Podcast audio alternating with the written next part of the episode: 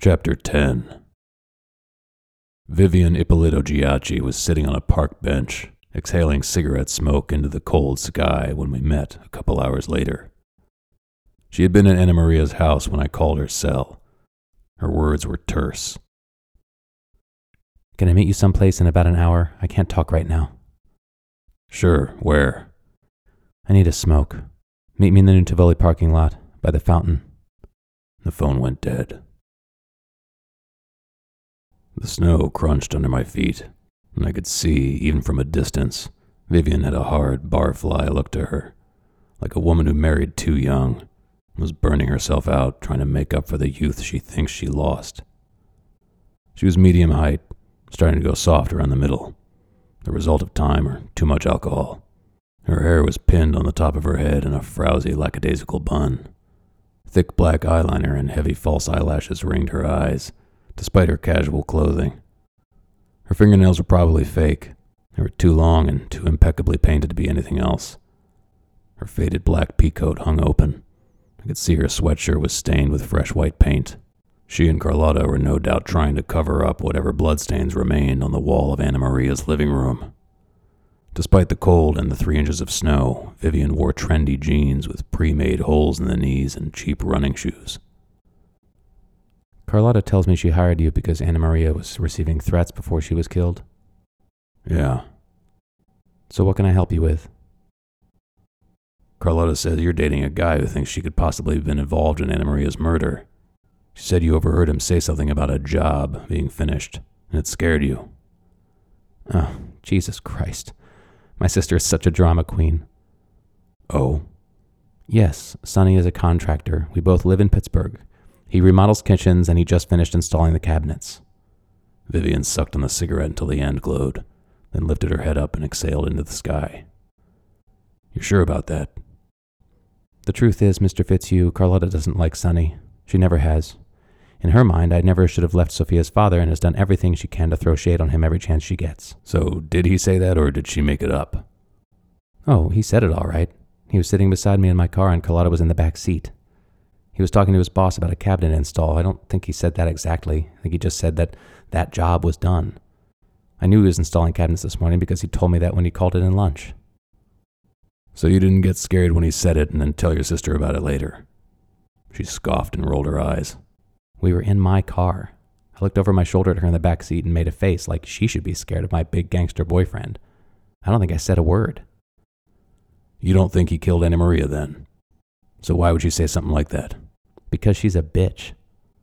I need a little bit more explanation than that. It was starting to look like these Ippolito sister cruises may not have been the bonding experience they'd originally planned. Vivian flicked her cigarette into the air, and arced long and then disappeared into the snow. She's got this good Catholic girl mindset that marriage is forever, even if you're miserable. Is she miserable? Vivian was silent for a second. She's got it rough in some ways. Her middle son, Zach, has cerebral palsy. He's not confined to a wheelchair, but needs a walker to get around, you know. His speech is a little impaired, but the kid is smarter than a whip. It just takes some time to understand him. Then she's got twin girls, Lola and Lena, who are in middle school and involved in everything. And Joe Junior, who's in his freshman year at Ohio State. Sounds like she's got her hands full, but honestly, it doesn't sound so awful. Yeah, well, she needs to look at her own man before she starts throwing shade at mine. Why is that? Joe Pecorini is an asshole who can't keep his dick in his pants. He's fucked every cheap whore in Youngstown and anyone else who'll have him. Excuse my French. Does Carlotta know that? She pulled the collar of her peacoat closer around her neck, pulled another cigarette from her pocket. She tapped it on the arm of the park bench as she spoke. We all know it, whether she does or not. I think she does because of her Saint Carlotta routine, willing to martyr herself on the altar of holy matrimony. I raised my eyebrows. Joe's in sales. Travels a lot. He told my ex-husband that he spends too much time in hotel rooms and there isn't any reason to be there alone. There are just as many traveling females down in the bar.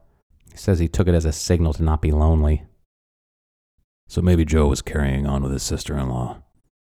Maybe the journal was Anna Maria's version of the little black book, coded so no one else in the family would find out what she was doing. If that was the case, would my name be on those other pages? I couldn't see anyone as confident and educated as Anna Maria sliding into an affair with her brother-in-law. That was for gold diggers on the prowl or Stupid women convinced no one except a married man would ever love them. I'm going to ask a tough question, but I want you to be honest about it. Do you think Anna Maria was involved with Joe? She laughed out loud. You're kidding me, right? I shook my head. There's no damned way those two would ever get together. Why is that? Anna Maria wouldn't do that to Carlotta, or me, for that matter. She was the glue. She held us together. Carlotta and I have never gotten along. She used her knuckle to wipe tears from beneath her heavily made-up eyes. Now that Anna Maria is gone, I know what's going to happen. One of these days, Carlotta and I are going to have a fight. One of those ugly fights where you say everything you've been holding back all those years. When it happens, there won't be any going back. Not after what we say. That's why you should keep that shit to yourself, but you watch. We won't. We'll say everything we always wanted to say, and afterwards, we won't see each other ever again. Do you know who could have been threatening Anna Maria? No idea. Did you know anything about a second job she had, other than the rental properties? I knew she did something and she made big bucks at it, but I never knew exactly what. She never told us. We were silent as Vivian wiped her eyes again. She took a deep pull on her cigarette and, like the last one, sent it sailing into the snow. Why did you leave your husband? I wanted more from life. I got knocked up right out of high school. C J and I dated for like two years. And then the summer before we both go off to college, I came up pregnant with Sophie. So we got married at City Hall, C J found a job in Pittsburgh, and I stayed home with the baby. Until? Until I thought I'd go out of my mind from boredom. I just wanted more, you know? I nodded.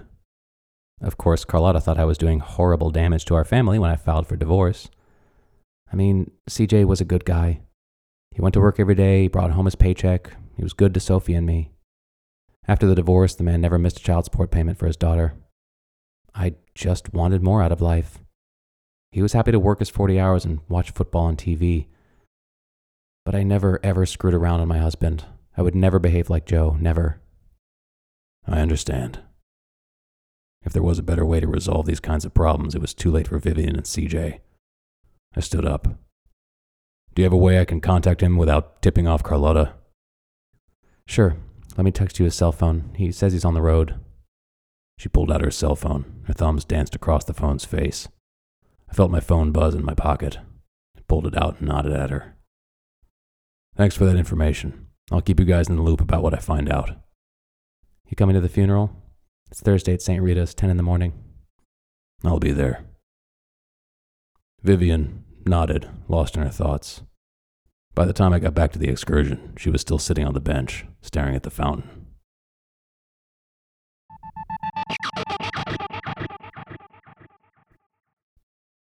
Mary Margaret was in the office by the time I returned. The prosecutor has called for you more than once, she said, handing me the day's mail. Hmm. I flipped through the stack of envelopes, tossing a couple of them in the trash by my assistant's desk. I wonder what she wants. Odds are it wasn't to apologize for drunk dialing me the night before, but if she had a case for me, she'd tell Mary Margaret. I stepped back into my office and dialed her cell number. Hey, I said softly when she picked up. It's me, Fitz. Hey. She went silent a moment and then sighed. I need to apologize for that phone call last night. Why? It's always good to hear your voice, especially when you're not yelling at me. She laughed softly and warmly. This was the old Alicia I knew. The one who pursued me until she damn near trapped me. I was stupid enough to gnaw off my own foot, only to realize I wasn't really imprisoned. Hey, just for old time's sake, you want to do lunch sometime this week? Sure. How about tomorrow at Lupe's? Lupe's was the Mexican restaurant downtown. She served the best enchiladas and the coldest beer. I seldom had to wait longer than a couple minutes for either. Sounds good. Noon? I'll be there. I waited until I heard the call disconnect. Love you.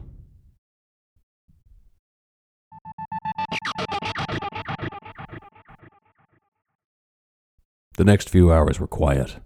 I picked up Marco, he did his homework without too much bitching, and Mary Margaret and I tried to seek out the now decoded Steve Harrison. I turned her loose on social media, never my strong suit, while I scrounged through court records in Ohio and surrounding states. After an hour, I had bupkis. Either this Steve Harrison was a fucking Boy Scout, or he was in witness protection. The bastard had never even run a red light. Then Mary Margaret called for me from her desk. Fitz, I may have something. I've got five guys named Steve Harrison right here in the immediate area. All of them are on Facebook. I resisted all efforts to get on FaceSnap or the Tweeter, Instabook, whatever the hell it's called. I have enough damn problems with text messaging on my smartphone to try to explore social media. First, I value my privacy. And second, next to herpes, I fear hacking the most.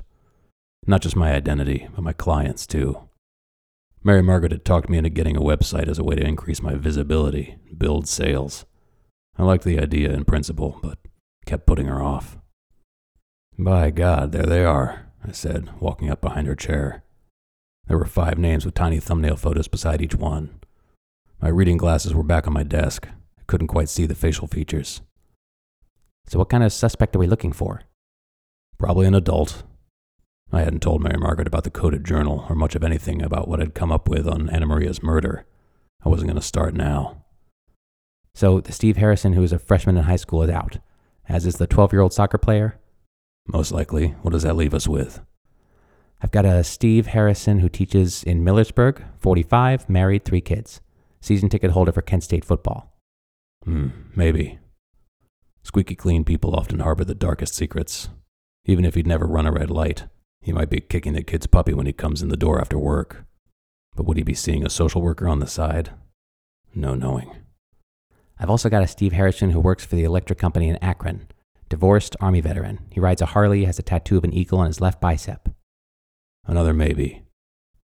From what I could see, he looked like the type of guy who would call and threaten anybody who pissed him off, but definitely not Anna Maria's type. Then again, I thought I could be her type for a few brief moments, too. What about this one? He's a foreman for one of the fracking companies here in town. Medium build, light brown hair, lives in Toledo, but has an apartment here where he stays during the week. Now, he sounds promising. I can send them personal messages and ask them to call here. Can you get phone numbers off that thing? It depends on how someone has set up their page, whether it's public or not. If it's private, I can't get any information without friending them. Without what? Becoming their Facebook friend. Friending. What is it with you kids, changing every noun into a verb? All I want is a phone number. Fortunately for you, these are public pages. Hang on. A few more clicks and she had it. Millersburg Steve doesn't have a phone listed. Akron Steve does. Fawcettville Steve has one too. I can tell from the first three numbers they're cell phones. None of them are home phones. You mean landlines? Only old people have landlines. She scrawled both numbers on a post-it note and handed it to me. Thanks, I think. I called the Akron number first. The guy who answered sounded like he smoked two packs of Camels a day and ate gravel between each puff. Hello? Is this Steve Harrison? Yeah. My name is Niccolo Fitzhugh. I'm a private detective working on a case. I was wondering if I could ask you a few questions. What's this about? Do you know anyone named Anna Maria Ippolito? No. Now, someone with the name Steve Harrison turned up in a coded notebook of hers. I'm trying to find the right one to see what kind of relationship the two might have had. Sorry, man. I don't know anyone by that name. What if I told you she was murdered? Wow. Yeah, I definitely don't know anyone who was murdered. I sure as hell didn't do it. What were you doing Friday night? Repairing power lines after some dumbass fell asleep at the wheel and hit a pole. Knocked out power to five hundred homes. Anybody see you there? Four Akron cops, two other linemen, and the poor bastard whose roof was damaged by the pole. The driver was already on his way to the hospital when I arrived. Okay. All of that was easily verifiable. Well, if you want, I can come down to the police department to give a D N A sample. That'll help find who did it. A killer wouldn't willingly offer his D N A. I could cross this guy off my list. What do you work for, Steve? I'm a lineman for Ohio Edison, damn near twenty years. It's a hell of a job. It's a living. Do you have a retirement plan that you might have to set up with someone? Any investments? We have a theory that our victim may have been moonlighting as an unlicensed financial planner. Gave someone financial advice that was bad enough to get her killed. He scoffed. Yeah, I've got a retirement plan. It's my ex-wife. She gets damn near everything I make. It ensures I'll never, ever retire. Sorry about that. Thank you for your time, Mister Harrison. Sure, hope you find the bastard. Thanks. I punched in the next number. Local Steve Harrison picked up on the third ring. Hello, is this Steve Harrison? Yes. Once again, I identified myself, started with the same line of questioning. This Steve Harrison sounded like your average Joe over the phone. I'm sorry to hear she was murdered, but I don't know anybody by that name. I was heading back to Toledo on the Ohio Turnpike Friday night. You can verify that with EasyPass.